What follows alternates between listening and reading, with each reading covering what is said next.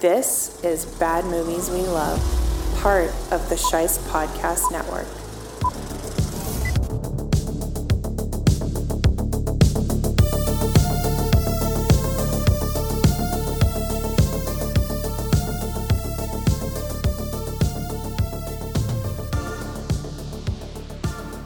Hello, everybody, and welcome once again to another episode of Bad Movies We Love. I am your host, Nick Sheist, and I'm a little nasally today, but we power on. Season 2 is just rolling right along at this point. I've got another episode that needs editing that's in the can. That'll come out next Friday, and that's Cool World. I think I'm recording another one at the beginning of next week, and I know that I have several left on deck that I have not scheduled just yet. But they are coming. So stay tuned because we got some good stuff on the way. I'm joined today by another friend from the Sheist International Film Club. That's Mr. Scott Cole from Music City Drive-In. And he brought us 1995's Empire Records.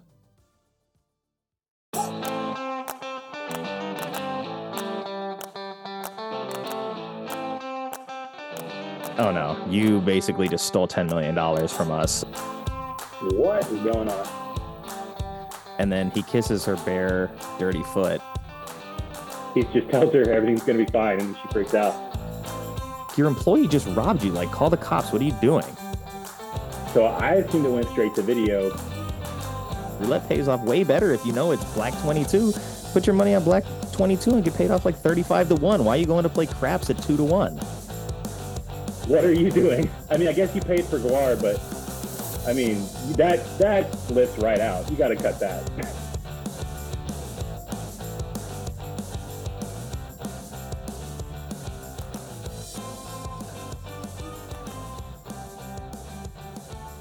Hello, welcome to the show, and thank you for adjusting the time so that we can make this work. No problem, man. Thanks for having me. I'm excited to talk about this movie. It's been in my life a long time. Surprisingly, I've known about this movie for a long time, but I never had actually seen it until last night. So it was a brand new Oh. experience for me. So what I'm finding out is that the more I do this show, the more people are bringing to me things that I haven't seen, which is fun. So uh, I want to give you the chance, though, to tell me why we ended up settling on Empire Records as your choice for bad movies we love. Okay, yeah, I'm really interested actually because I've never talked to someone who's just seen it for the first time later on as an adult. So I'm curious to hear what you say. Okay, so I, there's a kind of two ways to go at it. The first would be that when I was a kid, I was obsessed with movies, and my parents allowed me to get Entertainment Weekly. And so when they would have the movie preview, the quarterly movie previews, I remember seeing the segment on what was then called Empire, and it had all the cast listed and a picture of them. and I remember thinking it, sound, it looked really cool, and it sounded like the plot sounded like something I'd be interested in because we used to go to like Tower Records and have a good time. So I was like, this sounds like right up my alley. And then I forgot about it because it never came out when it was supposed to, which eventually turned into Warner Brothers buried it because it had a bad test screening. But anyway, um, then it came back into my life later because my sister was three years older than me, and she was in middle school, like right in that mid '90s pocket when like it was Nirvana, Pearl Jam, Smashing Pumpkins, like all that grungy, what I considered cool alternative music. She was really into all that. So just because I was allowed to sometimes be around her and her friends, I, I just reveled in all that cool music and stuff and that culture. And so her and her friends rented one night, and I watched it with them and became obsessed with it instantly. They were really into it too, but I was just like, I had seen that may be the first ensemble movie I'd ever seen because now I've like looking back, and it probably informs why I'm like really into Robert Altman and stuff. just Okay. movies with tons of characters going on. But obviously the movie was great. I bought the soundtrack because I was really into that. I was a little bit disappointed that the soundtrack actually has about a third of the songs that are in the movie. There's a lot of songs in the movie. But um, yeah, so anyway, I became obsessed with it then. then I had to wait for because if you remember when VHSs used to come out, you couldn't always buy them right away. There were certain ones you could, but some you had to wait a few months for them to come out. So, like specifically, specifically, I remember the day I was at Media Play checking the VHSs and saw it there on the shelf. Nearly passed out. Made my parents buy it for me, and that's pretty much the end of that. Yeah, that that was sold from then on. I'm taking us all the way back to VHS. Mm-hmm. And I mean, this movie released uh, in 95, I think. Yeah. Um, but you said Warner Brothers buried it. Do you know how long that it was held back from its release? I think it was, if not a full year, maybe like a nine months or something. I remember it took it a while because I think it was in the fall 94 movie preview of Entertainment Weekly. I'm pretty sure. But um, I know that and we can get into it more. But I know that they they did a test screening. It didn't go well. Warner Brothers did what they did a lot back then. I found out later, which is they would bury the movie if they didn't think it was going to make money. But before they did that, they cut the hell out of it. Like they cut it so much. They cut 40 minutes out of the movie. Apparently, cut three characters out of it. Oh, so oh, wow. There's certain criticisms I have about the movie now that I think are have a lot to do with them just taking a razor and cutting the hell out of the movie. So, yeah. yeah, it's pretty brisk at an hour and 30 minutes. Yeah. But in my imagination, where I have my 90 minute movie club, this is a good one to have that yeah. gets in under that 90 minute mark or right at it. So I think that's fair enough. But you had mentioned the cast. And I mean, the cast is like stacked, and a lot of these actors went on to do a lot more after this.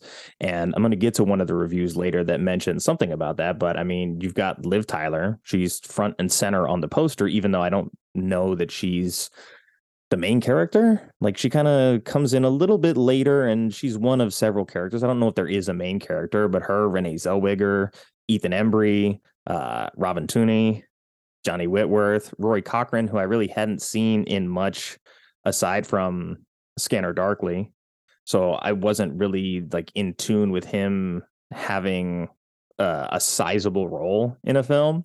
So it was a nice first for me to see that as well. And then Anthony LaPaglia and Debi was that Mazar. Um, yeah, really like in- incredible cast. And I think looking back at it, it seems like a lot of other maybe like high school ensemble movies, but this is not set in high school. This is kids that are maybe around that high school age that are all working.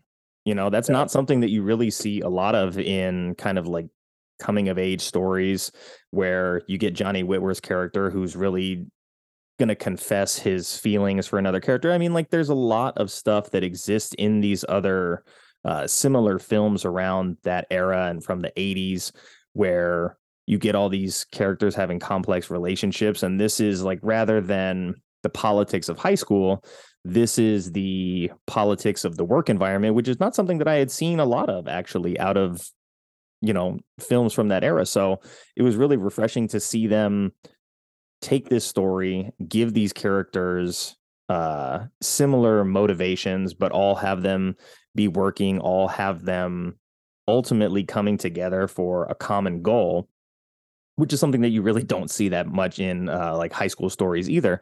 So I thought this was really refreshing. And one of the things that I came away thinking was like, I'm really curious to see what critics said about it that they didn't like it. Like, what went wrong at the test screening that was like, this movie is uh, so bad that we have to bury it for a year and hope that people just forget about it and then we'll release it when word of mouth isn't so bad. Yeah. So it's interesting because my what I would imagine is because it they cut a lot out of it, like 40 minutes movie. I imagine it was probably maybe a little slower paced, maybe a little bit. Um, I mean, maybe a little bit more serious. I feel like the cuts they made are trying to like make it funnier, even if it's not particularly funny. It's like they're trying with the editing to like make it a better rhythm for it scene if scenes were longer and if characters were better developed, which is a problem in the movie as, as it stands, sort of like some of some scenes just without actually ending, they just like cut. So it's like I don't know, it's it's not the cleanest editing job, but my guess, because I, to be honest, I remember I kept up with what Siskel and Ebert said. They didn't even talk about it on their show. I think Ebert wrote a print review, which I know he hated it. Um, but I didn't read other reviews just because it kind of hurt my feelings when it came out to read them. I was like, don't talk about my movie. But it is interesting what you were saying about their age because the only one you ever hear talk about like school is well, you hear Liv Tyler. She's in school, I guess. She's a senior or something she's studying and trying to get into Harvard. AJ talks about art school. But yeah, they're all in that middle ground between the two where you're not sure.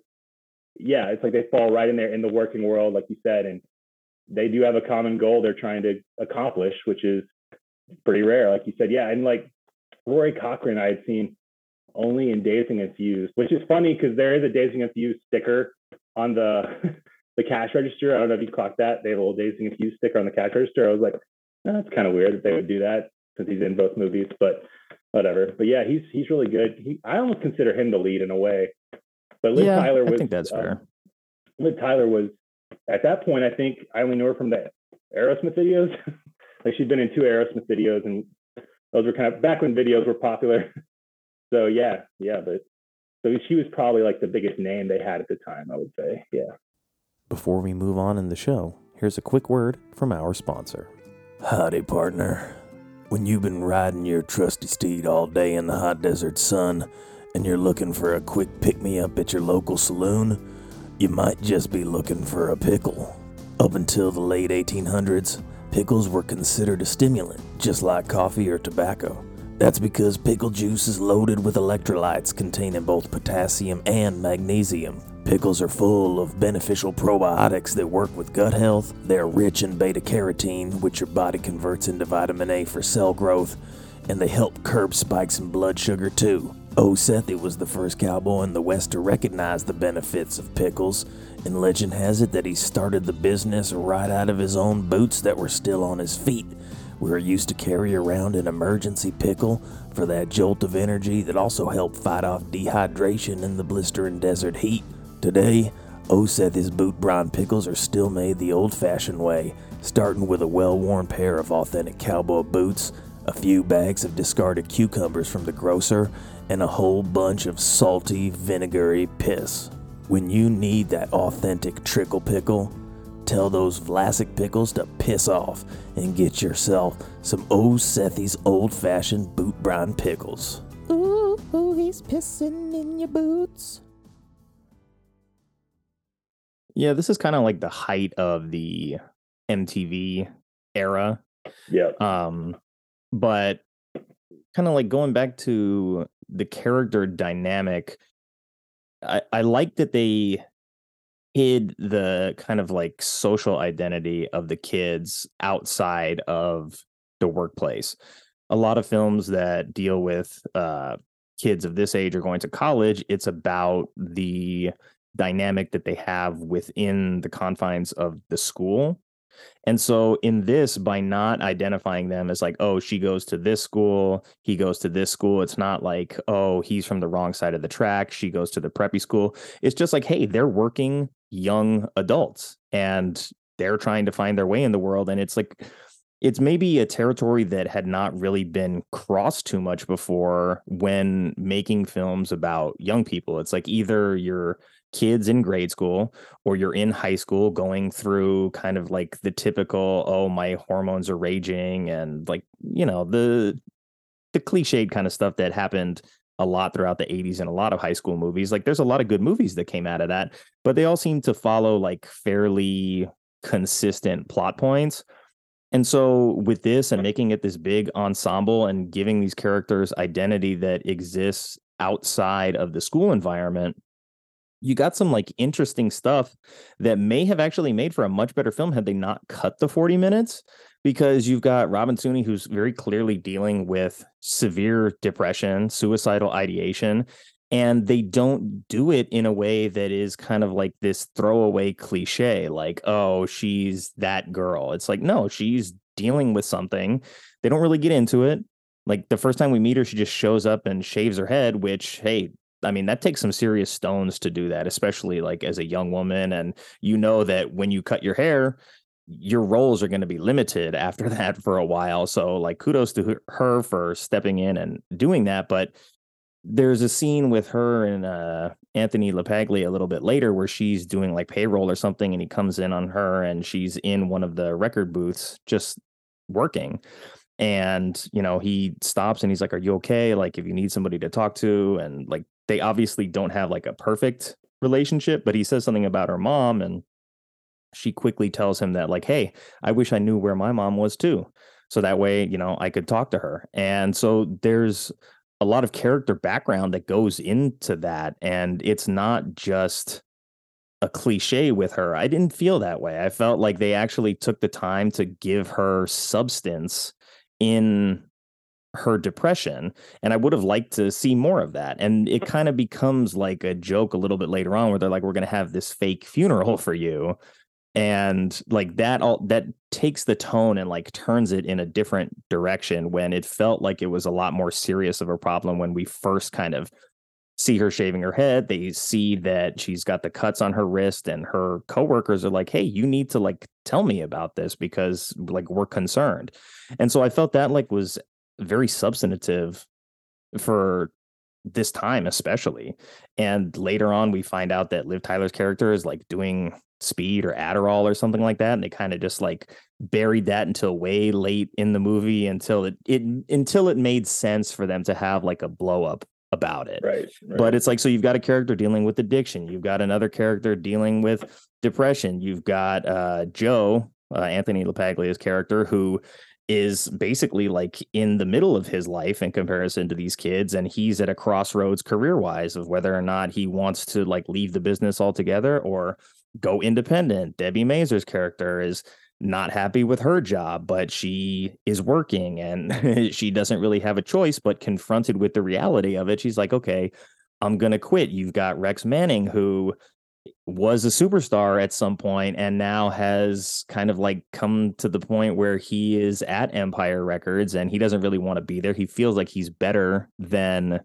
being in that environment. Uh, Renee Zellweger she's a character who she's at a crossroads of her own where she wants to embody like this type of character but also doesn't want to be like pigeonholed so there's a lot of texture there that i felt that maybe got overlooked because of how quick things are happening and maybe how goofy like ethan embry's character is like they don't dwell on the stuff that makes the movie substantial for long enough i think. It just turns into like hey we're going to turn up the music and he's going to dance and be goofy and he's going to eat this gigantic uh, pot brownie and start hallucinating and i mean that's fun but it's a very different movie than a guy like rory who he he initially steals the money from the take at the end of the night and goes to Atlantic City trying to win money so that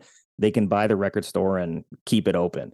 Basically, like, hey, this is about supporting independent music. And later in the film, he says he hates money, but these are all like very complex characters for young people that are not just going through the motions of like the typical teenage behavior. And somehow, like, that just got lost in translation a little bit.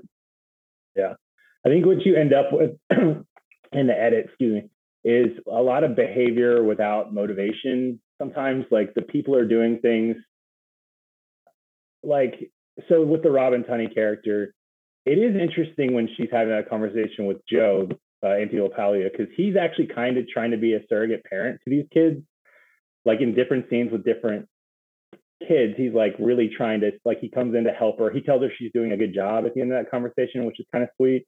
And then like Rory Cochrane has a line later that I don't I still don't fully understand. I've seen the movie about 20 times, but he says something that like Joe took him from his parents gave him himself gave him to the state and Joe saved him and like raised him almost. There's something weird there that like they don't really spend a lot of time on. They just kind of brush it over. And with the Deb thing, I was gonna say like or the Robin Tunney, I did read that they were considering Angelina Jolie for that part. Like she was up mm. for it. But they said she had a an energy that was very intense that wasn't gelling with the other female characters. and that makes sense because you kind of need you they kind of shift Robin Tunney's character very suddenly, in my opinion. Like she she changes her demeanor very suddenly after the speed scene. and she's suddenly very more calm and helpful and sweet to the other girls in a different way. Um, I wonder if that was more uh, explained in the longer version. I know I don't know for a fact, but I guarantee Debi Mazar's part was a lot bigger in the original one because she's just kind of in and out, just quit. Like we don't really understand much about her at all. Like, and you wouldn't cast Debi Mazar in that role at that time, I don't think, unless she had something, she was bringing something to it, or there was a character that had some meat on it. And the last thing I'll say is, if you have to lose 40 minutes out of this movie, and you don't cut the GWAR scene, the Mark GWAR scene, what are you doing? I mean, I guess you paid for GWAR, but I mean that that lifts right out. You got to cut that. I still hate that thing when I watch it. I still fast forward past it. I just I think it's the stupidest stuff ever. I don't know. Well, there's a lot of like scenes in movies where people do drugs and then have hallucinations. But again, he's like, "Oh, here's this like special thing that I made for you and it's like got extra sugar." And so they don't really like clearly communicate that it is a pot brownie because I think maybe it's 1995. It's like they don't want to go there because they're afraid to lose some of the audience. But then it's like you just have Ethan Embry being like super goofy in that scene and so it's like unless you're like really paying attention to like oh this is like a record store these are kids like they're like 18 so probably some of them are doing drugs. It just it felt very sudden and the hallucination like if you're going to go there i think you need to like spend the foundational groundwork getting yourself there because they don't really like they don't establish that Mark is a stoner at all up until the point where he's like just completely fucked up and hallucinating yeah. that he's getting eaten by something on stage at this GWAR show. So if they cut that if they cut that out, the movie still functions perfectly fine. You know, yeah. they left that in because maybe some of the creatives are like, no, well, we have to let him be the stoner that he is but again, like just show him smoking pot or something. It's 1995. Yeah. Like his his friend is clearly it looks like a stoner. Like they they design the characters that way. So yeah. it just didn't make sense to like pull their punches when it came time to actually like throw the punches. Yeah, I guarantee. I, I feel like that was probably an MPAA note. Or like, you want the PG thirteen, you have to make this vague. I certainly didn't get it the whole first five years I knew about this movie. I thought he was just had a lot of sugar. I mean, they have the Sugar High song at the end. They tie it in with Sugar High. I mean, I just was just like, oh, I guess when you see a lot of sugar, you start seeing stuff. I don't know. I didn't get it for a while. Yeah, I mean, Sugar yeah. is a good song, though. I'll give them that. That is a oh yeah, that's a good song. It's on the soundtrack too, actually. Yeah. And Berko, the guy who plays Berko, Coyote mm-hmm. Shivers, uh, he was Liv Tyler's stepdad in real life. Did you read about this? No. But aren't they the same age? yeah, I think so. I think he's a little older, but I, he was married to Tyler's mom at the time or something like that. It was kind of wild. I did read about that. I was like, that was interesting. Wow. There's a lot of fun facts in this movie. Um, I think Renee is really great in it. Like I can, you can see from it, like even though her part is like, uh, she's got a lot of like energy and she can, she really like brings a lot to the role. I, you can see why the next year she would blow up because next year was Jerry Maguire after this. So so you can see the seeds of like, here's charisma and here's somebody who's really stealing scenes and like is going to be the way she delivers lines, like when she's giving shit to Deb, like Sinead O'Rebellion. I don't know. She's just really good at that kind of stuff. And uh, I think she's really good in the movie. Everybody's good in it, I guess. So, yeah. Yeah, Renee Zellweger, Zellweger was great. I'm surprised that she went from this in 95 to playing a single mom the following year in Jerry Maguire. It's a huge jump in like the maturity level of the character that she's playing mm-hmm. here. And she's very good in Jerry Maguire. So, I mean, probably one of the larger bright spots in this movie is seeing the potential of all these young actors that are going to go on to do bigger things at some point yeah. uh, in their career. And I think the craft was what, like 96? I was going to say about the craft, uh, yes. And Robin Tunney had to wear a wig for the craft. Well, that makes sense. Yeah, yeah, there you go. So I'm glad um, I didn't stop her from getting a role on that, but yeah, they said she had to put on a wig because yeah, her hair was still growing back. So yeah, yeah, that is an intense move. Like you said, that have to shave your head for a role like that that young yeah. in your career. Uh, Absolutely, and I'm sure she wasn't like paid a ton for this movie as well. So it's like you really have to commit to the part, and we have to have an actress who's willing to shave her head on camera. Although, you know, I don't know, maybe they weren't paid a lot, but I the budget was really high for this. Did you see anything like they it was like a 10, I want to say like a $10 million budget. It made like $300,000, which is bad, but they they built the whole like uh in a studio, they built the whole store. I just was that was surprised me for some reason. It looks so real. but they I mean, obviously they can build a lot of stuff, but it said they built everything and like the two story building was completely just like made for the movie. Like they actually did put a lot of money into this. But, yeah, uh, 10, 10 million is sizable for 1995. yeah, you're also like, paying a- Yeah, you're paying a really big cast though as well. So That's mean- what I mean. Like maybe they got paid okay just because it was a big budget. Maybe I don't know.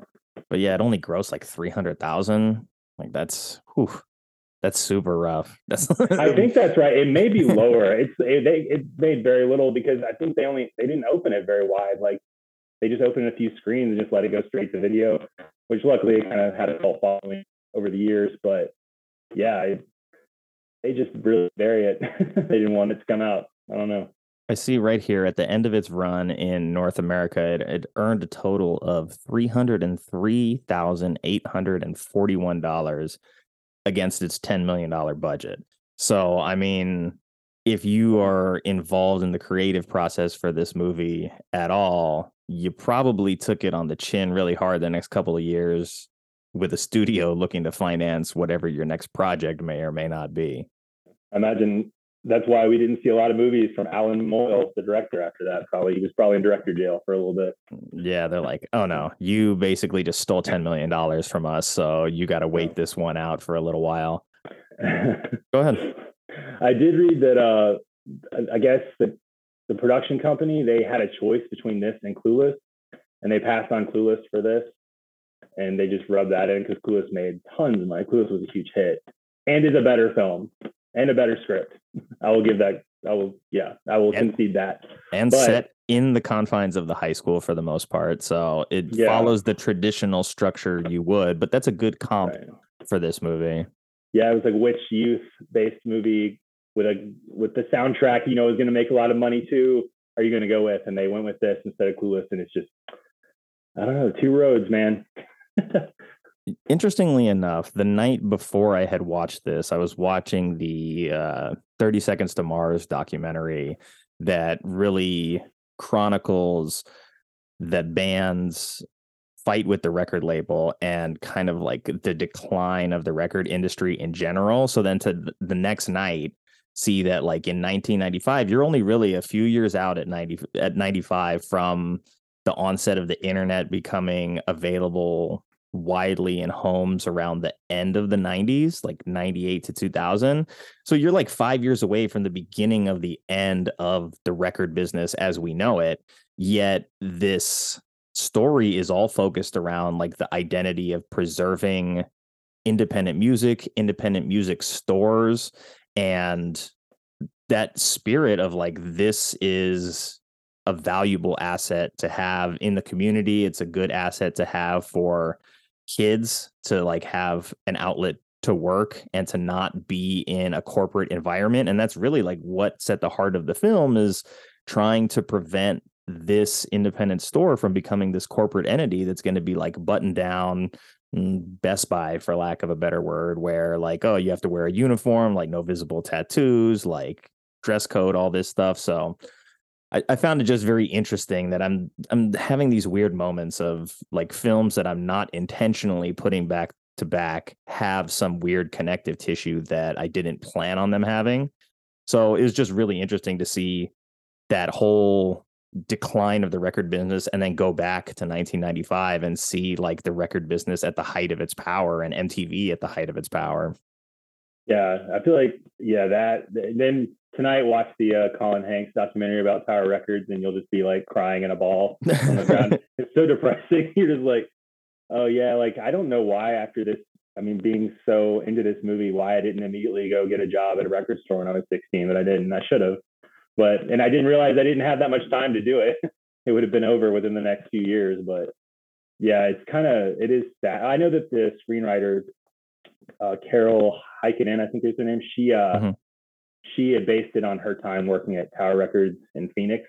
She had apparently some of the stories, I guess, are like probably punched up versions of something similar to the truth. So that's kind of cool. You take inspiration from a real life record store. Yeah, my sister worked at the Tower Records uh, out here, and her husband worked at Moby Disc, which was another independent record store uh, in the valley. So, like, and I know a lot of people like in their friend group have also either worked like in a record store or in the music business. So I wonder if they were into this movie. I wonder what they thought of it, if they saw it. that's a good question because it does have a good soundtrack. I would have to ask my sister's husband because this would it seems like his kind of thing more than hers, but um I wouldn't be surprised. He's he's got an interesting taste in movies that like is not very similar to mine at all. So this was probably something that was on his radar almost 20 years ago now when he was kind of like the age that I am now. So it makes sense. Um I want to ask you did you have a favorite character in this movie? Because you had mentioned this the first time that you had seen kind of something that was put together as an ensemble, and it is pretty well balanced for the most part. Some there's some characters who like take the lead in certain moments and have bigger roles than others, but for the most part, it's pretty well balanced. So is there one person that like you connected with that really made you love this movie, or was it just you felt like a part of this community? when I was younger, I think Lucas was my favorite for a while. Like I really Rory Cochrane, I really liked his character. I, I just thought he was funny and I he was in a way similar and in a way different than he was in Dazed and Confused at the same time. It was sort of a combination of the two. But I just really found him, even his like behavior, his just acting choices in certain scenes, or the way he's dancing in one scene is just kind of offbeat and weird. Like when they're all rocking out in the back. And like, yeah, I but as I get older, I find I I'm uh relying more. I'm like kind of Joe Anthony LaPaglia. I'm like more in line with him because I'm like I can see his point of view more and more the older I get. I remember the first time I found out Anthony LaPaglia was Australian, and it shocked me because I'd seen him do this accent in like The Client, this like several movies. he he played this like New York kind of tough talking guy. Yeah, he's always So- the Italian guy. yeah, yeah, he's always been that guy. So uh, yeah, I remember when I heard him open his mouth and it was Australian, I was like, what is going on? And so I married an axe murderer. He was in a lot of movies around the time that where he had that kind of character going on. But uh, yeah, so I would say, but I, I do kind of relate to what you're saying though about feeling like part of the community. It kind of felt like, yeah, you were able to kind of escape. Like these are my group of friends. Like I get to hang out with them and see how the. And it is kind of crazy. This all happens in one day. There's a lot of material for just a one day. But I mean, I like that format too because it's just like it's very movie. It's very uh, like much a movie timeline. So yeah, you have a goal. You got to do it by the end of the day. Yeah. Well, I think also it's important to kind of like make the distinction that when, for the most part, when you're growing up and you're in school, your circle of friends exists like within the confines of the school. Like your whole social structure is that. So it's not until that you go out and get your first job that like your social circle opens up to a whole new group of people. And to to set that here where that is their entirety i think was a really smart choice that you know obviously didn't work out for the filmmakers but in hindsight i can see why this has like solid user reviews that is where it's like it's closer to a 7 out of 10 but critics at the time like hated it so overwhelmingly that it's like its metascore and its critic score are in the garbage um but with joe one of the things I asked myself very early on was like, what is his relationship to Lucas? Like, why is he acting like he's a drug dealer here? It's like, oh no, you took my money, now you owe me nine thousand dollars. It's like your employee just robbed you. Like, call the cops. What are you doing? Like, you didn't even fire him. You didn't discipline him at all. And then later, he just takes him in the office and like assaults him. So. Like, okay, now what's happening? Like, is he a father figure and is he an abusive father figure to these kids? because that just kind of like comes out of nowhere. If you weren't going to kick his ass when you first found out that he robbed you, why wait until like so much later in the day to be like, all right, you know what? Come in the office. It's time to get like spanked, basically. He cuts him on the face. So he obviously hit him in the face. And then he comes out of the office and is like, oh, you know, you deserve that, right? So even with that, Lucas still later in the film is like, "You're a superb manager," and like, he, so they they love Joe as their boss, and they don't want to have that corporate monopoly take control of their work environment because this is obviously a place where all of them feel differently than they do at home. Like, it seems like it's a place where Lucas can be more of himself uh, Liv can hide from whatever's going on with the pressure of being like a 4.0 student. AJ can like commit to his art. Um, Renee Zellweger's character, I can't remember her name right now. Gina. But Gina, she can be like more of the the friendly slut girl that everybody likes. Uh, so I think there is like good bones to this movie, if that makes sense. Like Yeah. the, the foundation for it is not bad at all. So, I mean, there's a lot of 90s white guy hair, but you know, so be it. It's the 90s. They're going to have that hair. Uh, yeah. and I like the dynamic of Joe being more of a father figure to them because a lot of the time when you get kind of stories with kids of this age, it's always like the teacher is a very adversarial figure in their life.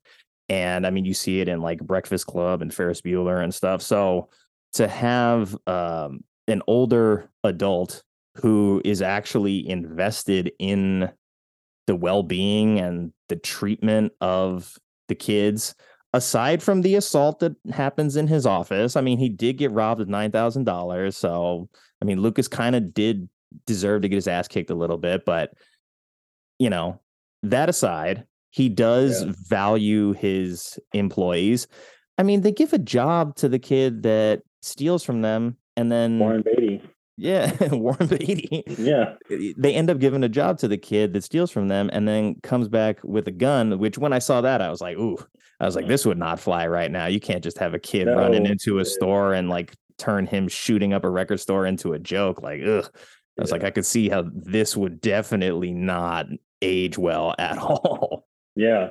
He pulls the he shoots the gun directly in Joe's face. It's blanks, but still he like fires the gun in his face.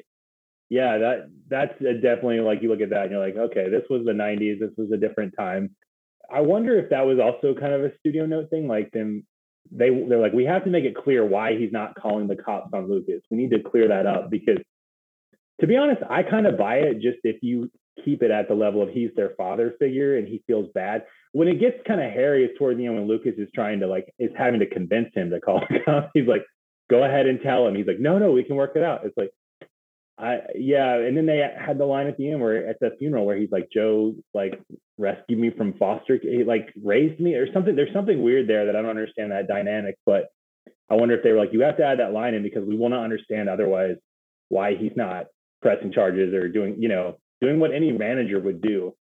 But yeah, he has like a different relationship with them, which is kind of nice in a way. Like a lot of these kids, like Dad, you mentioned, they kind of need. It feels like they need a print parental figure, and Joe is kind of one they can rely on and tell things to, even though they don't really tell them everything. But like uh, without feeling the judgment, I guess that they feel like they feel from their parents. So that's kind of a nice way to do it. Um, I was trying to think if Corey, Liv Tyler's character, has a heart to heart with him, but not really. She just gets. They have the drug thing, her and Gina, and then he just tells her everything's going to be fine, and she freaks out. So I think that's kind of it. But yeah, I do like the way they did those dynamics though with him and the kids. I thought that was a good way to kind of show him as a father figure without. But yeah, I agree that the stuff about him not calling the cops is weird for sure. Yeah, I mean, it was one of my first questions. I was just like, okay, there's got to be some other reason that like he's not immediately, hey, my employee robbed me of nine thousand dollars. Get the hell out of here! I'm calling the cops. I did because he doubles his money. The first roll, he Right? doubles Oh, I money. I know, uh, but go ahead, what he he had that luck rolling for him there for a minute, and then he got a little carried away and blew it all. I mean, he should have stopped and played roulette too. Like roulette pays off way better if you know it's black twenty two. Put your money on black twenty two and get paid off like thirty five to one. Why are you going to play craps at two to one? Come on, Lucas. If you're going to go to Atlantic City and gamble, figure it out, man. know what you're doing. I wanted to ask you also, did you like were you aware of this movie before you saw it or was it something that you stumbled across because So- of uh, your was it your sister that rented it? Yeah, so I only knew about it from having read about it in the Entertainment Weekly before, like the year before, and uh, I was like kind of excited for it, and I was kind of looking for it to see when it would finally come out because I I kind of clocked when movies would come out when I was younger. I noticed it had missed the date it was supposed to come out in '94 or whatever that first date I had, and then I never saw it in theaters it, where I lived ever. And so I assumed it went straight to video because then it just showed up one day when my sister rented it with her friends.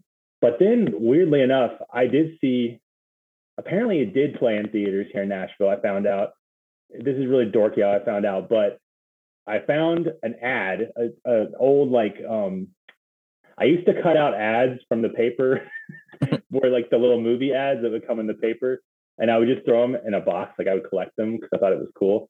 There was one for Empire Records where it was playing at three theaters in the area, and I had completely blocked it from my memory. I thought it hadn't come out. So apparently it did play probably for about a week based on the numbers. I would imagine it played, nobody went to see it, and they threw it out immediately or stopped showing it. But yeah, I pretty much as soon as I remember they had the video, they were like, "We're gonna watch this movie." I was like, "Oh, this is the one that was called Empire." Now it's Empire Records, yes. So it kind of stumbled upon it again that second time, but I didn't know much about. All I knew about it was it was kind of a hangout movie, working in a record store. I didn't know anything about the specifics of the plot or Rex Manning or any of that. we're going to come back to Rex Manning, but I want to take us back first to the trailer because I've I never saw the trailer for this movie. I knew that it existed, so I probably actually have seen it, but I mean, I was like 11 when the trailer came out for this, so it, it was not the kind of movie that I was going to be watching. I was like a little too young for typical high school type stuff anyway. So this was not something that was uh on my radar really, but let me see if I can grab where is that? We got it. I don't know if I've actually I'm sure I have, but I do not remember anything about the trailer for this movie. okay. All right, let's do it. Just let me introduce you to everybody. Uh, this is uh, Gina, Roy, Lucas, AJ. The staff of Empire Records had the coolest jobs on earth. Do you think the story is already written, or do you think a bold and courageous act can change the course of history? Something happened to me last night in Atlantic City. Did you win anything? No, I did not. But Lucas blew it. Everyone knew it. You want to buy Empire? Well, that's a good thing, right? the money is gone. Where's it going to? I think it's recirculating.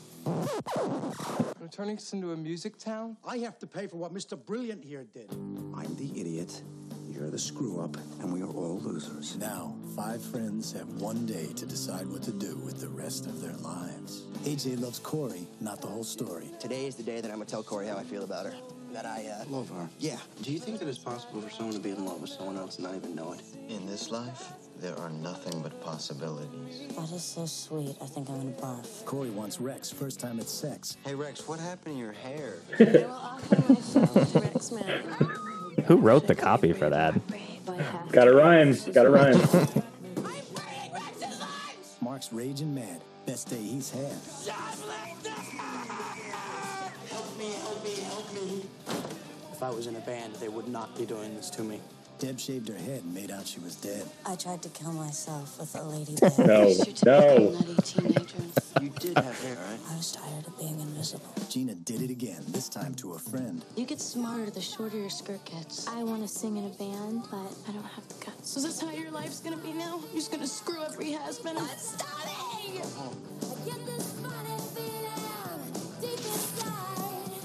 Want to know more? Check out the store. Empire Records open until midnight. This is Mark. Midnight.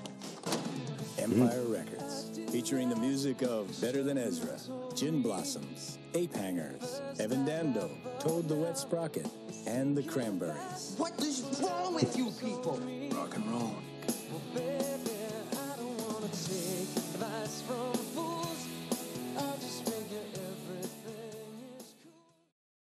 you mention all of the mention all the musical acts and none of the actors. yeah, uh, I could totally understand why oh yeah. people did not want to see that movie because it doesn't even tell you what the movie is. It's like it wants to showcase the guy who wrote the copy for all these weird rhymes that they wanted to insert into it for no reason. Yeah, God, that feels so '90s too. Like the way it's cutting those little pictures of them and like the just the copy on the white background. Oh, Yeah, very 90s. The pace of it kind of does represent how choppy and disorganized the movie is at times. Like it's just jumping from one thing to the other. I was gonna say the one thing um, that I knew I was gonna see when you said watch the trailer is I bet we're gonna see things that aren't in the movie in this because when they edit trailers, they always are editing from like the first version uh, before the actual. So at the beginning, there was some I couldn't even tell who was talking. Maybe it was Gina. Like, do you think we have the uh, we can alter human history or some like thing? I was like, that's not in the movie.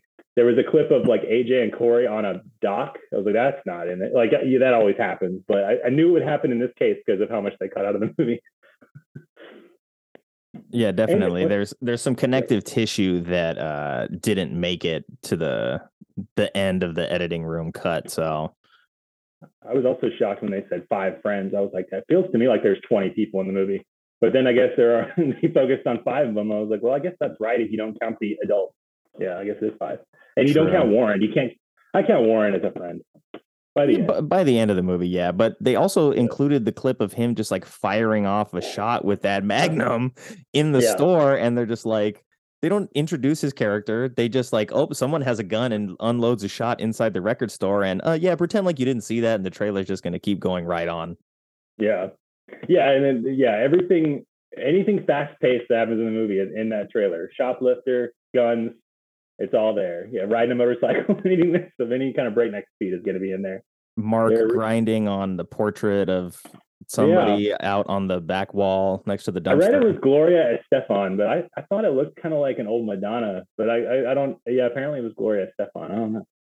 Yeah, I thought Madonna too, just because of the time period. So Yeah. I so I'm of two minds about it. I think it's kind of a bad trailer, but at the same time, because of the dated quality of it, it kind of warms my heart at the same time. Like just the silliness of how they used to put those trailers together. and yeah, but I do like how they're like, and at the end, remember, you've got to buy this fucking soundtrack. You got to do it.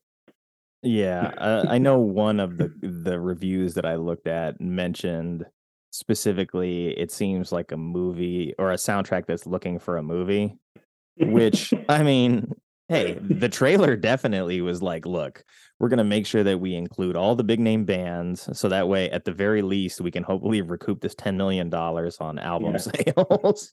But that's see that reviewer though. I don't know. They're not giving enough credit to how good some of the needle drops are in this movie.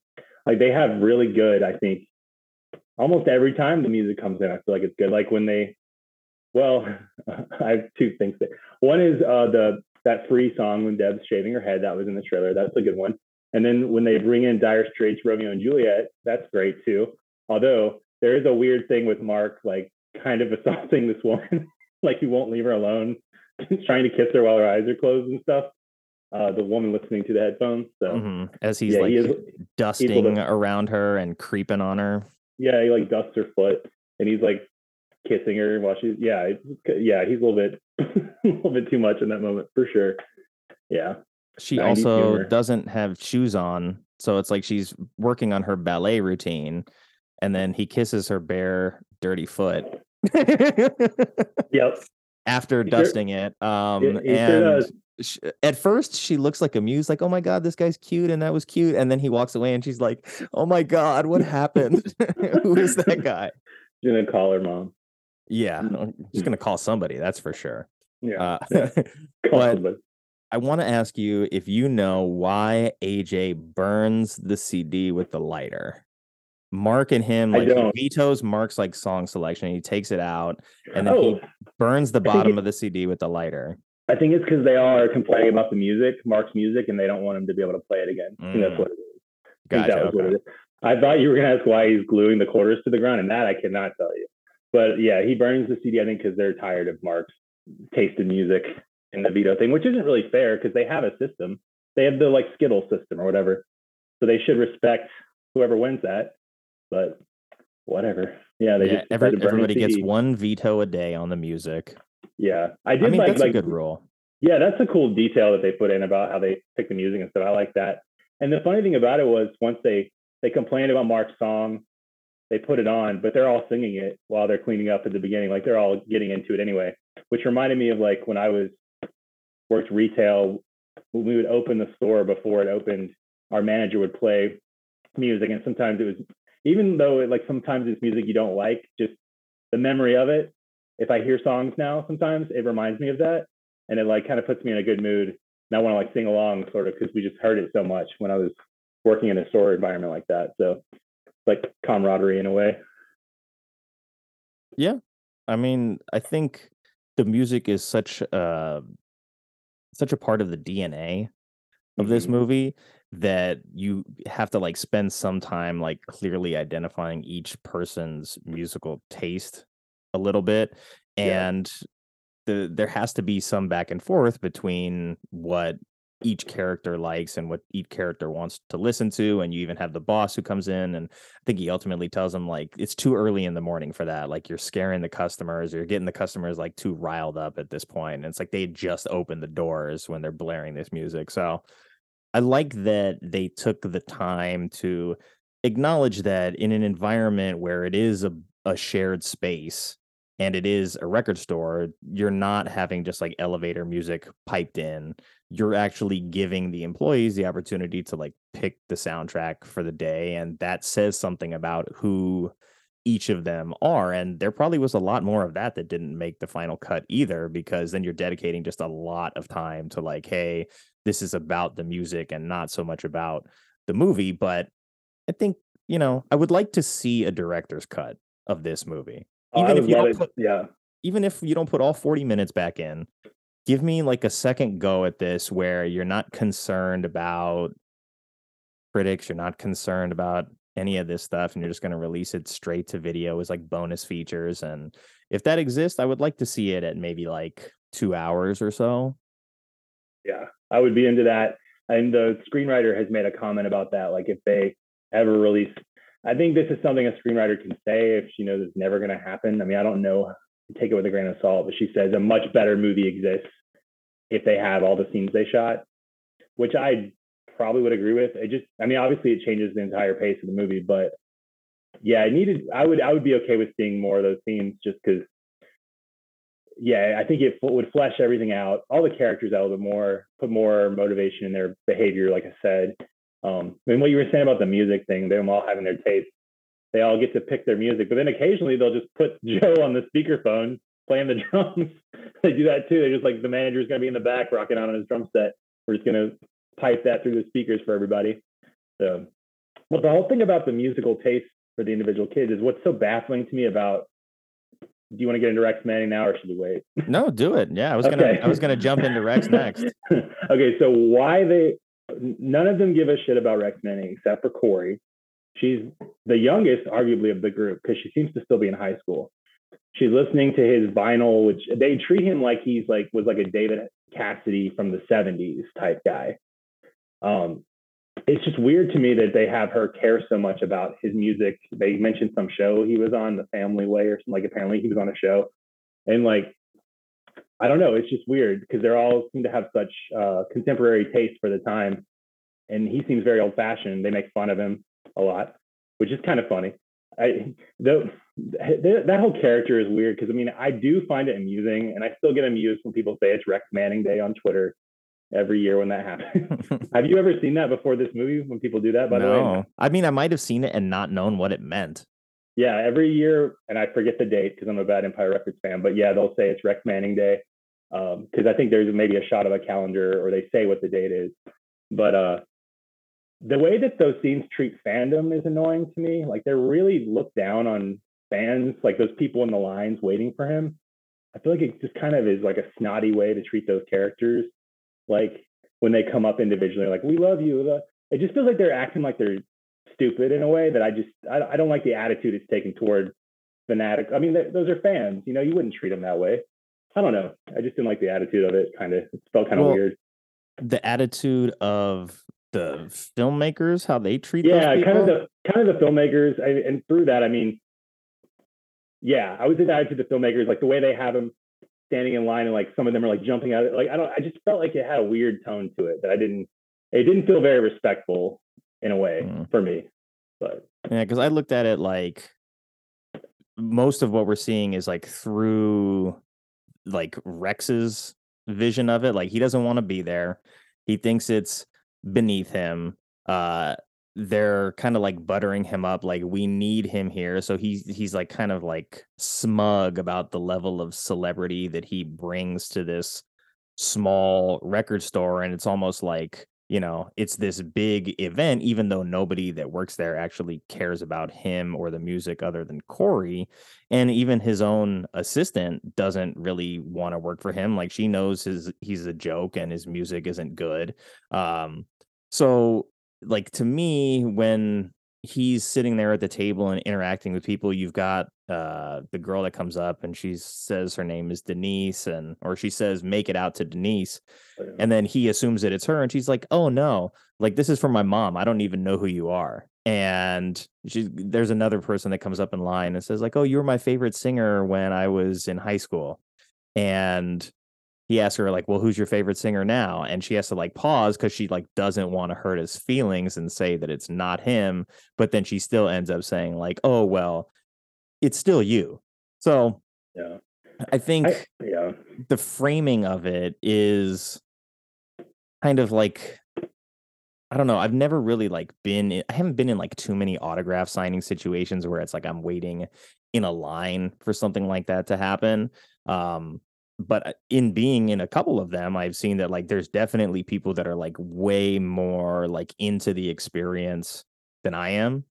People that are like, oh my God, like this is so important to me to meet this person. I'm like, yeah, I'm like, I'm a fan of this person. I'm gonna get something autographed, but that's really like kind of it. I'm not like fawning over them in the same way. So Yeah. it I'm curious if in the writing and in the direction it was like we are set out to make these people look like they're stupid for lining up for Rex or if it's like hey these are people that like really genuinely love his music and they're coming to our store and we just don't like his music. So yeah, I can see there is a little bit of a tonal imbalance between the perspective of the characters and then the perspective of the film as a whole. Yeah, it just felt a little bit just uh, like the way it was all kind of middle-aged women, and it felt like that's so much like less than. And I know it's Rex's attitude sort of too that he doesn't want to be in like slumming it in the store. But uh, it just I was I don't know I just like it was a little bit disrespectful to be like if you have a line of these women who've loved him for 20 years that's somehow not cool. I mean that's the kind of the attitude of the movie because the movie seems to kind of think that everybody's only cool in their early 20s or upper teens. But yeah, no, I mean it's a small point. I don't really know how they would square that circle in the writing, but uh, yeah, I don't know. It's, uh, but the, everything with Rex though, I think is generally pretty funny. I guess. I mean, I think the guy who plays him, Maxwell Caulfield, does a pretty good job. I've only I know him from Grease 2 and this, and I don't know. I think he's been in other stuff, but I have not seen that man any other places. I don't think. Like two movies, 13 years apart. I don't know what he did after, but he's pretty good in this movie. I think playing that character.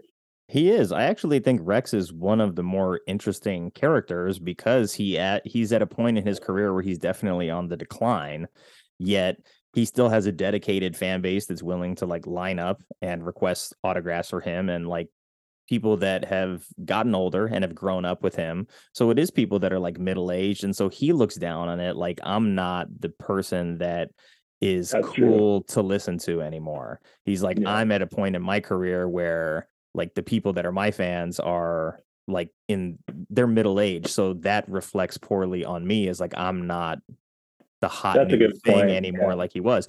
And they established that he had a career on television as well. But like if you were to do like a spin-off movie of just Rex Manning and what his life is like outside of this day at Empire Records and him being on kind of the downward end of his career, having an assistant who hates him, like he has a makeup artist who clearly is putting him in borderline brown face in this movie. they make a big deal out of like his haircut being haircut, yeah. Uh like he's a very funny character to write for, I think. And it's like he shows up at the shop and he's like, No, I'm not sitting in that chair. And he's just got like a weird Sure. issue. He's like, I'm not gonna sit in this chair. And just like being a weird prick about it for no reason. Uh, so I would like to see more of that character fleshed out. And even if you were to do it kind of like in the vein of like Anchorman, but a little less punchline driven, a little more satire heavy, I think you could really like find some rich territory to tell a funny story about an artist whose heyday is behind them and is struggling with holding on to like what's left of his fandom. Yeah. Yeah, and it, it, I like even his line readings are kind of fun. Like you mentioned, like his first line as he gets out of the uh, the car, he's coming his hair, and he's like, they cut it too short. Like just certain line readings he has are really funny. Um, it is interesting though, like to think about his character, and it kind of makes sense. You think about like he's obviously got a big ego. He comes into the store where he's, you know, he wants to have some control. No, I'm not going to sit in that chair. I don't like the chair. Blah, blah blah. He wants to make sure, you know, that he's got some semblance of control over the situation he doesn't want to be in. But then he's end up, ends up uh, getting seduced by two of the employees before the day's over. Like things just escalate so quick. I, I mean, because we don't see a lot of Rex, so we just get like little fragments of moments of Rex, and things are just changing every time we see it. It's like really have to hold on for dear life with Rex Manning scenes. I feel like. Yeah, when Corey first tries to seduce him, and he's like eating his like candlelight lunch in the back room, uh, it's a very weird scene in general. It's not very well written at all. I don't think. No. Yeah. And Rex is a character who you know has probably had groupies you know throughout his career i think that it's well established that like this isn't something foreign to him but he stops and he's like are you sure that you really want to do this? And he's like okay and he pulls his dick out i think and she is disgusted and so it's like i don't know was like at, at first i was like what did he take out of his pants that like had her terrified to the point where she had to leave? And then she explains later like it's it was just her and she didn't feel like she was really this like slutty character that she was trying to be for Rex Manning and she had built this all up in her head and it wasn't about like his, you know, freakish penis or something like that. But later it's yeah. Gina who just like revenge screws Rex to get back at Corey. So yeah. they make him out to be I guess like a pop star to a degree and having a successful career, having a TV show probably put him in a certain situation as the character of Rex Manning to, you know, have women throughout his life. So the way it's kind of disposable to him with Corey, but then he's actually like interested in Gina is a is a weird dynamic and I don't think any of that really got like fleshed out the way that it needed to. Yeah, I feel like there was probably more, especially that scene with Liv Tyler. I feel like there was maybe more lines and like something. There's some disconnect between ultimately what he says and her like just horrified reaction to him. I feel like there's you get it kind of because she's I think she's thrown by how just like uncaring and business like he seems to be about the whole thing. He's like, okay, well here we go and she obviously it's nothing like she expected it to be.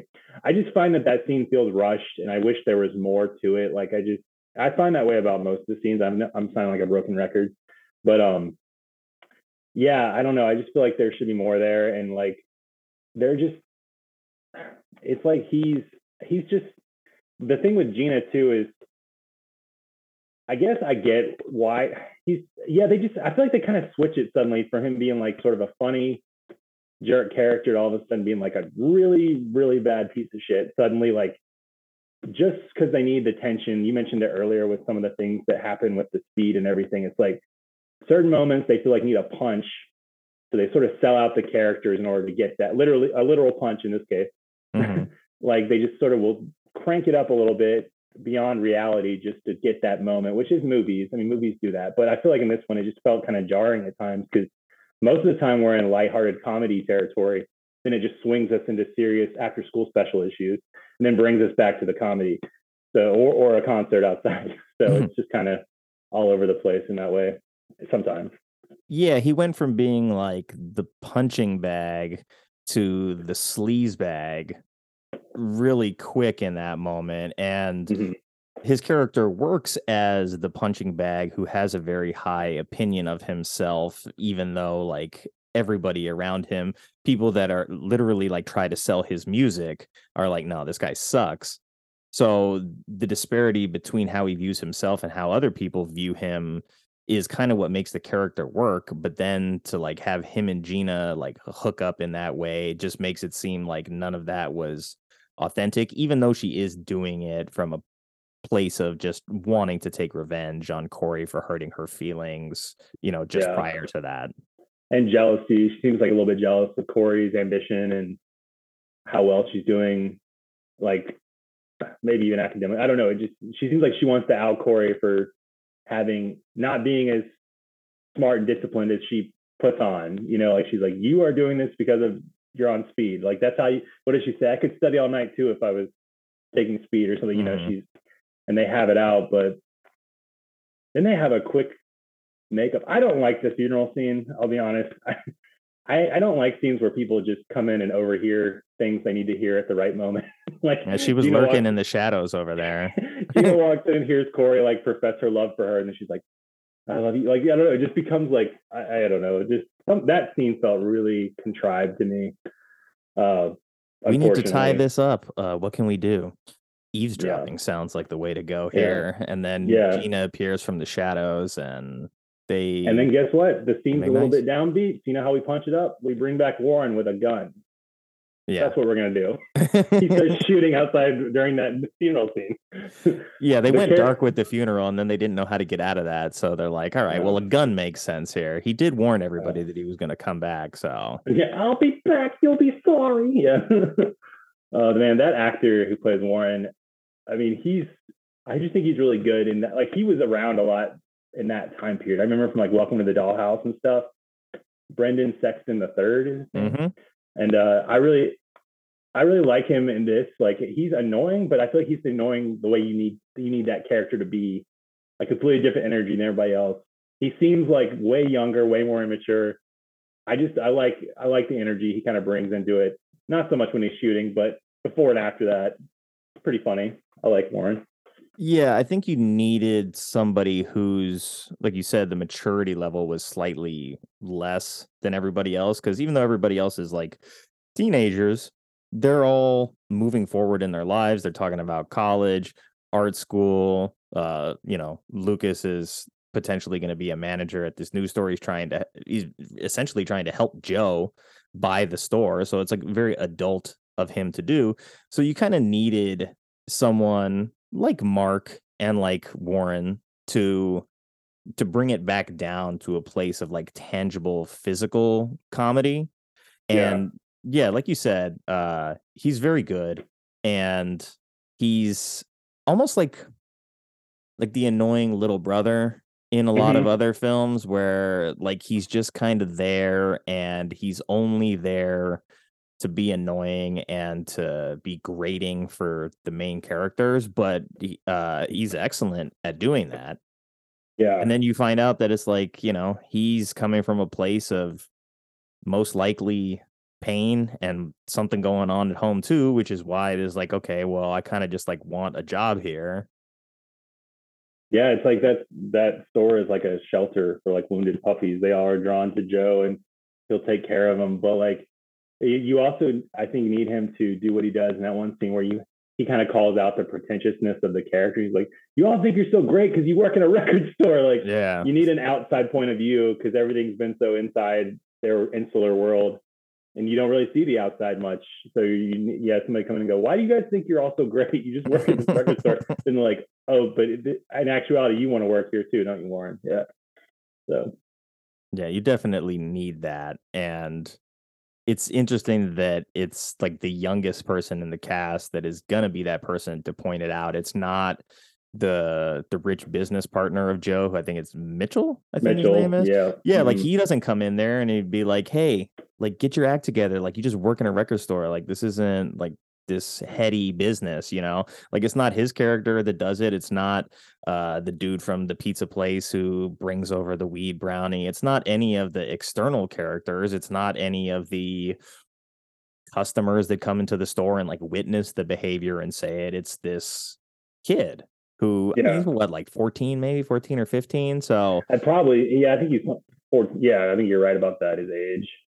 yeah and i like that it comes from that kind of place where he like looks up to them, but in his jealousy of wanting what they have, uh, like a community where they can all be friends, an environment where they can get paid to like have fun and have a friend unit, like he lashes out at them as if he doesn't want that himself.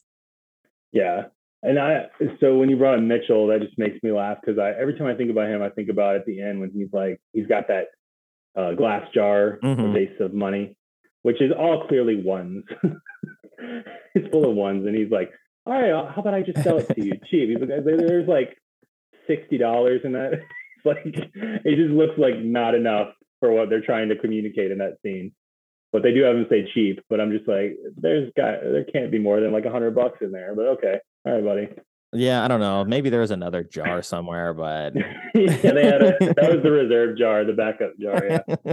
he's like, we got another one out front that's still collecting. I'll get you that one too. Yeah. Uh, yeah. Oh man. creatively speaking, there comes a point at the end of the movie where Rory is upstairs at the desk and he breaks the fourth wall and talks directly to the audience, which they didn't establish. Like, had he done that in the beginning when he's alone in the office and established that that is part of the movie, then okay, it, it marries with that scene later. But this is just like, hey, the movie's wrapping up now, and I'm talking directly to you as the audience. And like, I don't hate when that happens in movies. I was just kind of like taken aback by it a little bit because we hadn't seen that get established at any point earlier. So I don't know, maybe you know, was that maybe something that was part of the character throughout the film that got removed? Because that would make sense if, like, oh, here's Lucas. And every now and then his character will like pause the scene and like communicate with the audience, and then the scene resumes and you go about the rest of the film that way. And just to have it there at the end, like to kind of wrap things up, seemed just very convenient creatively. I don't know if there was more of it. My guess is not because I feel like they would have kept that stuff in because at that time, I feel like mid 90s, the breaking the fourth wall seemed kind of popular. I remember almost, I wonder if it had to do with like, you know, the real world started in like 1992 or 93 and it became popular kind of quick. And that was the only thing on TV really where people were talking directly to camera, like doing confessionals to camera. Mhm. And then I feel like you started to see it creep into movies, but I feel like they use it in that scene almost just like like a one-off punchline type thing. Like this will be funny if he looks in the camera and says, "I hate it. I don't really like 4th Mhm. wall breaking in movies." I feel like if you do it, it's so jarring. It changes everything so much that if somebody's going to break fourth wall and look at the camera, they have to have something really good to say or really important to say. Like I feel like you can't just do it for like a gag, and that's what I kind of feel like they treat it as in the movie. Just yeah, I, I I just that's not a I don't like the way they do that, and especially the way they use it. Yeah, at the end of this movie, just like wrap up. I don't. Yeah, I thought that was a weird choice, but I guess I can see mid '90s stylistically. They were like, well, this would be cool. I feel like that's the whole attitude of the movie is forget what works. Let's just do the cool thing. you know, like we'll do what what seems would be pretty hip right now. I don't know. We'll make it cool and we'll just figure it out on the way. Yeah, fix it in post. Yeah. Yeah. Well, like I felt that Lucas's character up until that point had like a very specific way that like he spoke, uh that he communicated, he carried himself. And then in that scene at the end, it's like, oh, that's not even the same character. It's like the same actor, but he's he's speaking in a way that's very direct. It doesn't have any of like the cadence or the body language cues that the rest of his performance has. So that's why I was like, hmm, this is a very interesting choice at this time in the movie and the time where the characters seem to be like the most normal, quote unquote. But uh yeah, I just was curious if maybe that was something that had found its way mostly to the editing room floor. And it comes in at the end of the song. Is that right? It's like the last button on the song. It's almost Mhm. like they didn't know how to end that, so they were like, "We got to think of something." But the way that he talks in the movie is almost like in a philosophical sort of way. So if they had that thread going through the movie with him talking to the camera, I guess I could. See, it would make sense because he's like, and in certain scenes, he almost seems like he's floating above the action, like commenting on things and like sort of doing that philosophical uh, commentary on everything. So it's like if you kept that as a thread, it would have worked better. But like you said, at the end they just throw it in there, him at the desk. Doesn't feel like Lucas. Not something Lucas would say, but we didn't like the way the song ended, so we need something to transition to them dancing on the roof. yeah. I know. It's like you can just end the movie with them partying like to the concert. Like you didn't have to like cut to him at the desk, then go back upstairs to like the post the after party celebration with all them dancing. I was like, I think we figured it out that like they won and Yeah. they're having a party in the street, and that's totally fine. I, I think what they ultimately wanted was, like you said, they wanted the cool thing. So they're like, we want them up with the sign that The AJ has been yeah. working to fix this whole movie. So if we don't have that big moment with the Empire record sign lit up, then like we wasted a lot of the time in the script with AJ like working to get the sign up and running in the first place. Which is weird to me why the movie was ever just called Empire, like it was the first time I saw, it, because at the end you have that perfect branding of Empire Records. Like the whole thing's written out in the specific font that's on the poster in the box. Like it's that font, Empire Records font. So why I wonder why they would ever try to shorten it because that's your whole thing right there. Like you could even call the movie Empire Records open till midnight. like it's like a brand in and of itself, that title. So I'm just surprised they ever tried to shorten it because you do have that long scene of them dancing in front of the movie's title. Like, yeah, that's all you need really. I don't know. Yeah, it may have been maybe like a little bit too literal of an interpretation where you've got Joe who then maybe like passes the store on to Lucas or something like that because they structured it where it's like he's the dad, like this is his kid, these are all his Succession kids. Records. Succession Yeah, there you go. Hey, hey, HBO is making spin-offs again, so we'll see. Yeah, yeah. Uh, well, since we've come to this point in the show, now we go to Critics Corner, where we get to see or we get to read all of the terrible reviews. Well, at least some of those reviews, the pull quotes that made them really juicy. And let me see, we've got uh, seven here. I'll pick five of them. And we're going to start with the LA Times because the LA Times gave it a zero out of 100. Jesus Christ. And it just says the sun can't set too soon on this quote unquote empire. And that's October 23rd, 1995 from the LA Times. Didn't give it any love whatsoever, not even a one. This is a zero on a scale of 100, which is, I don't know what reviewer was having a bad day that day, but they came in, they saw so 10 hard. minutes, they walked out and just like, nah, don't waste your time. My God, I'm trying to think what 10 minutes they would have seen to. I mean, there's something at least sort of entertaining in, in every 10 minutes of the movie. That's really so. harsh. Yeah. I imagine that that guy, probably these reviews are written by critics who had seen like four movies in a day.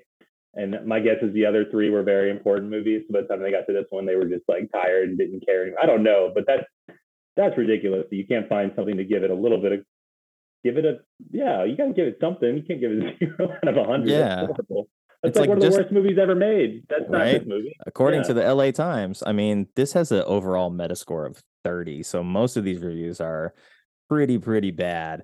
But Yeah. the IMDb score is solid. It's like six, seven. So I mean, that's well within like my watchable range, and I enjoyed it. So I think the Yeah. zero is way too harsh. But uh, Ken Eisner from Variety was the one who said it is a soundtrack in search of a movie. Empire Records is one teen music effort that never finds a groove.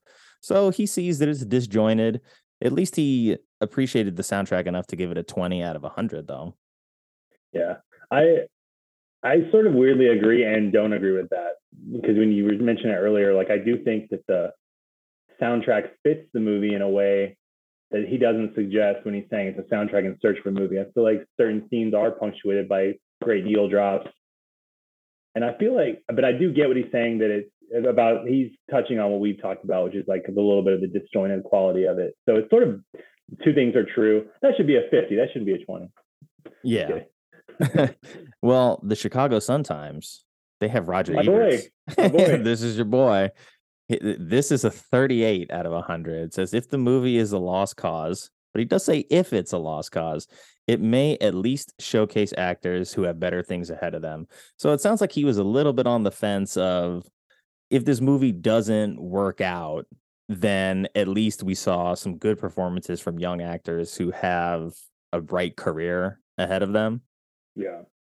what I wonder sometimes with movies like this, because the critics all know the inside baseball talk about, they know how much the movie costs, what happened, that it was pulled, that it got cut extensively. They know this stuff. So I wonder if that subconsciously colors their opinion of it. Like, I don't think, I wonder if they knew nothing about any of the backstory, if they would give these movies, if they would be so hard on this movie. I just, I don't, I'll never know, but I'm just curious about like how that colors their opinion of it sometimes. But I do, he kind of had a habit of that. Like, he would, if he didn't like something, usually if it was a movie with young actors, he would sometimes like say, well, here's good performances in this movie I don't like by a good young actors. I feel like he was good at highlighting young performances that he thought would, or young actors he thought would go far and end up being like more successful later on. So that's something, I guess. Yeah, I mean it's not the worst of the bunch, that's for sure. No, um, yeah. but we're climbing the ladder. We started at a zero, then we moved to a twenty. Ebert's a thirty-eight, and then with Entertainment Weekly, Ty Burr says the movie is too blatant a throwback to crass '80s teen fodder to really work. And yeah, I don't What? see it. Yeah, I don't see it that way at all because of all the things we talked about. Like this movie definitely is aware of 80s teen movies that have come before it, but I think took good steps to be like, we don't want to be those movies. So Yeah. to to say that it's just a throwback to something crass, I mean, I don't even think most of those 80s teen movies are really crass anyway. So that's you know, you're starting maybe from a point of already hating this genre before you even go into the review, Mr. Burr. Yeah, and it's almost not even part of the genre because I would never think of the word crass with Empire Records really ever. Like those that doesn't line up at all. If he's thinking about like smutty '80s comedy, like this, just I don't nothing about that ties in for me at all. Like, and he couldn't really be talking about John Hughes stuff because that's like that's clean. That's not crass. You know, I don't know. I feel like this guy just totally missed the point. I don't even know. Like, what was he finding that was crass in this movie? It's very, very PG-13. There's nothing. I don't know. I don't know what he's talking about. Maybe he doesn't like pot brownies or something. Maybe he saw Renee Zellweger in that apron and was like, "This is Oh, yeah. trash." Too crass. Yeah. um, let's see. We've got. Let's go. That was four. So we'll we'll skip the two that are fifties, and we'll go to Empire and Caroline Westbrook. She gave it a sixty. She said, "For all its faults, the good-natured, quirky humor that is, for the most part, offers ultimately." This is a weird sentence. I need to read that again. For all its faults, the good natured, quirky humor that this, for the most part, offers ultimately makes it very hard to dislike. I read that twice and it still sounds like a sentence that doesn't I really think I get it. but I think I follow her. she had a Uh, little bit too much of that pot brownie while she was watching this. But look, she can acknowledge that look, it's not a perfect movie, but it is good natured. It does have quirky humor. And she acknowledges that like this is a hard movie to dislike.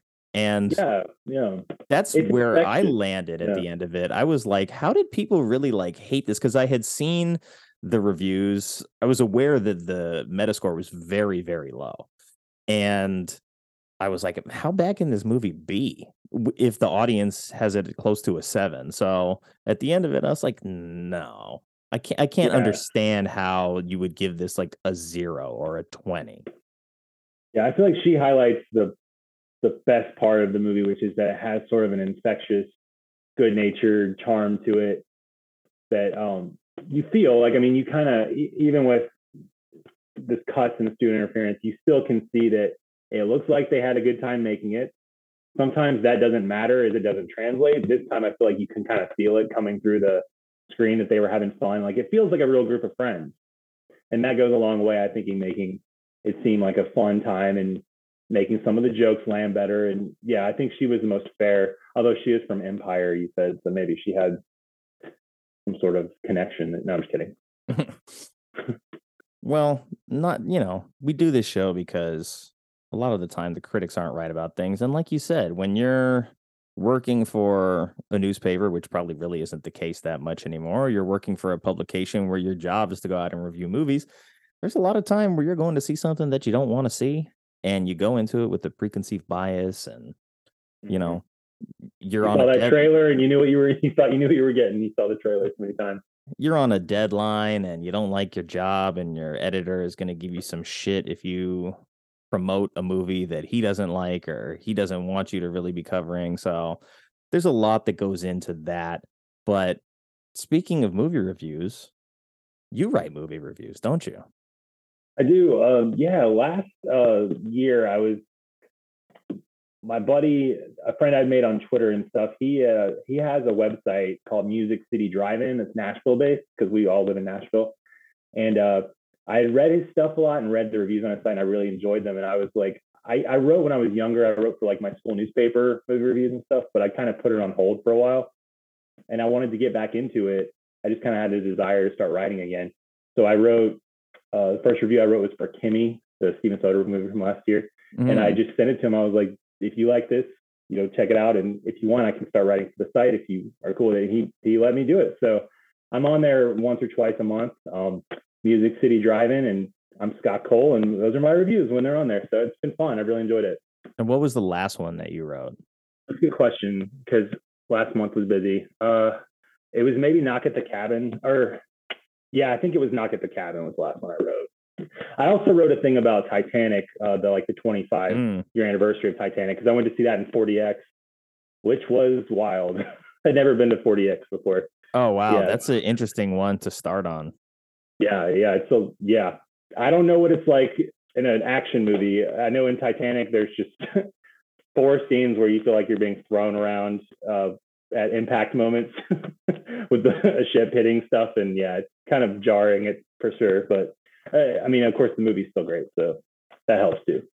Well, the 4DX seats, I feel like they need seatbelts because there are times where I'm like, I feel like I'm gonna fall out of the chair here. And you don't want to be really like enjoying your popcorn when you never know what's gonna happen. I think the first one that I saw in 4DX was Jungle Cruise, which Oh yeah, I bet that made was sen- yeah, it made sense because it's like the whole thing is you're basically on a ride. The movie is based on a Disneyland ride. So they kind of mirror each other very well and you kind of go down the river the whole time. So that makes sense. And then we saw Top Gun in 4DX, which also was like super intense. Uh and I kind of wish that like if that were going to be the experience for Top Gun, it would just be like a full motion simulator and like that way we can go completely upside down when we need to stuff like that so if they were ever to release like you know maverick in motion simulator i would probably do that and uh it'd be very intense but One of the This- cool things I was going to say real quick about the Titanic was when when they were doing the early scenes of Titanic, when they're down in the the contraption, like going around the Titanic wreckage at the bottom of the ocean, they kind of moved the seat slowly along with the that machine. So that was kind of cool because it kind of puts you like you were sort of down there with them, like just rocking back and forth. I imagine if they did it too much, you'd get seasick, but it was like kind of cool for the moment to like feel like you're in that apparatus, like going through the rooms and stuff of the the wreckage, you know. So that was kind of cool. But yeah we opted to see it in dolby 3d so Yeah. you know still 3d still good sound quality and all that but the seats didn't move and yeah, you know, I had a good time watching Titanic. I, it had been so long. I, I saw it like three times in theaters when I was young. And then seeing it again as an adult, like I just felt so much more for like all of the people who weren't main characters. I'm just like all the poor people that just died on this boat because of these rich assholes was just such a waste of life. and Yeah. I was like, wow, this may be a lot more sad than watching Titanic because it's like I don't care about the old lady story. I mean, she's at the end of her life anyway. She's got like a multi-million dollar diamond around her neck that she's just been hiding from these people. So it's like I'm not super sad about her story or what happens with Jack and Rose. I do like watch, watching Billy Zane be a huge asshole because he's great at that, and I think he's an excellent villain in that film. he's so But- good in that movie. But yeah, like as the boat's falling apart, I'm just like, oh man, like we're focused on like these five people, but meanwhile, like hundreds and hundreds and hundreds of people are just like dying every few seconds. I'm just like, And the first time I saw it, I mean, I saw it a couple of times in theaters. when it came out. I missed the, the the shot at the beginning where there's dogs on board. That made me so sad. I missed dogs. I was like, the dogs are on the ship. Oh my god, yeah, they're not getting on boats. Fuck. Bad news. yeah. Well, that's how we do the show. We we wrap it up with the sad story of people dying on the Titanic and yeah, cool. and promoting 4DX. Yeah, it's appropriate for Empire Records, both of those facts, aren't they? Yeah, if you get the chance to spend thirty dollars to see Empire Records in 4DX and rock out, it's probably going to be an interesting one. I'll be there at every screening, probably. Actually. Yeah. Well, thank you so Yeah, much man. for your time. Uh, if you have Thanks some closing, if you have closing thoughts that we didn't get to, please share them. Let me see. I wrote some stray observations. Let's see what I had. What go, leaving- what goes in the dead air. music? Yeah, what goes in the Music City Drive-In review of Empire Records?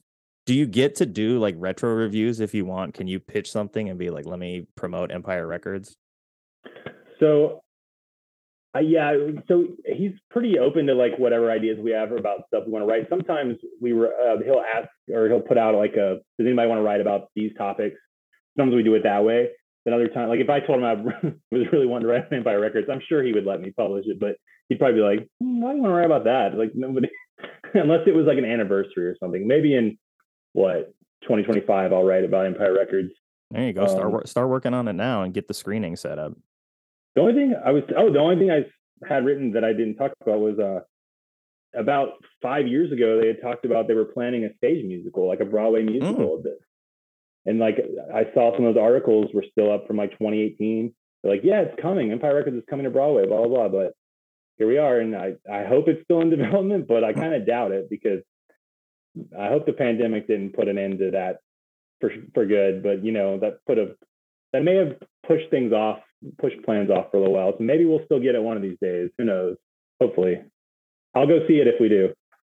Yeah, I mean, I'll go see it too. And one of the things that I saw, like watching the movie, felt like it almost had some like musical DNA in it. Like it almost wanted to be a musical at times and then was just restrained. So it would be an interesting life cycle to see this be a colossal failure at the box office as a film and then end up in development as a musical and then come full circle and have success as a musical would be a very nice uh, story arc for Empire Records and the people that saw it through to the big screen. And it would be weird to see this movie without the context of songs from that period. like if this story with new songs the characters were singing, I I don't know what that would even look like. I'd be so curious to see how that would work. Because this movie feels so tied to the music of the time to me. So Yeah, well, I mean, you'd still have to set it in the 90s while record stores were still in existence. True. That's true. Yeah, you could still have it almost be like a jukebox musical at times too. You could have some of the music from the time. That's true. I, yeah. The, the new Empire Records movie will be just a bunch of employees that work at Apple in their music distribution department. yeah. It'll lack a, a little bit of heart. A little bit of heart will be missing. yeah, definitely. It's going to be very buttoned down in comparison. Uh. Well, thank you so much for your time. I'm glad we could find uh, room to make it work in both of our schedules. Uh, Mhm. I had a I had a great time. Uh, Yeah, me to too. you Thanks for having me. In watching the movie, I I was hesitant, of course, because I was like, I don't know, 30 out of 100 is pretty low, but I was like, you know what? I'm just gonna trust it. I'm I haven't seen anything, I haven't read anything beforehand. I'm just gonna go into it blank and see what happens. And I ended up liking the movie, so I'm more on the side of it's closer to a seven than it is a three. So I'm on Good. board. I'm glad you liked it. I'm glad you liked it. Yeah. Empire Those reviews are too harsh. Yeah, Empire Records is definitely worthy of your love and your time. If you haven't seen it, show it some support. Uh, be aware that it is flawed, but keep keep some room in your heart and in your hopes for that musical that's coming down the line. Yes, exactly. Well said. Cool, man. Thanks for having me. I had fun. Yeah, me too, man. Thanks. Take care. You too. See ya. Thanks once again to Scott for taking the time to come on the show and bringing me a movie that I haven't seen before. I'm getting a lot of those these days. And I added both his and my contact info to the show notes. And my sincerest thanks to all of you who took the time to listen to this episode. I know your time is valuable and you have a lot of options when it comes to your podcast. So if you spent that time with us, I really do appreciate it. If you'd like to be a guest on the show, you can reach me at nick at thesheist.com or you can reach out to me at Bad Movies We Love on Twitter for the time being, and that's Bad Movies We Love with a L-U-V. This show is an extension of thesheist.com, and the podcast is recorded, edited, mixed, produced right here in the home studio by yours truly. So until next time, Stay safe, be well, and have fun no matter how you get your movies.